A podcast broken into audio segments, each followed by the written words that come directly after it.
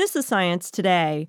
Artificial intelligence has been developing fast, and it's making more and more decisions on humans' behalf, from simple web searches to e commerce to self driving cars.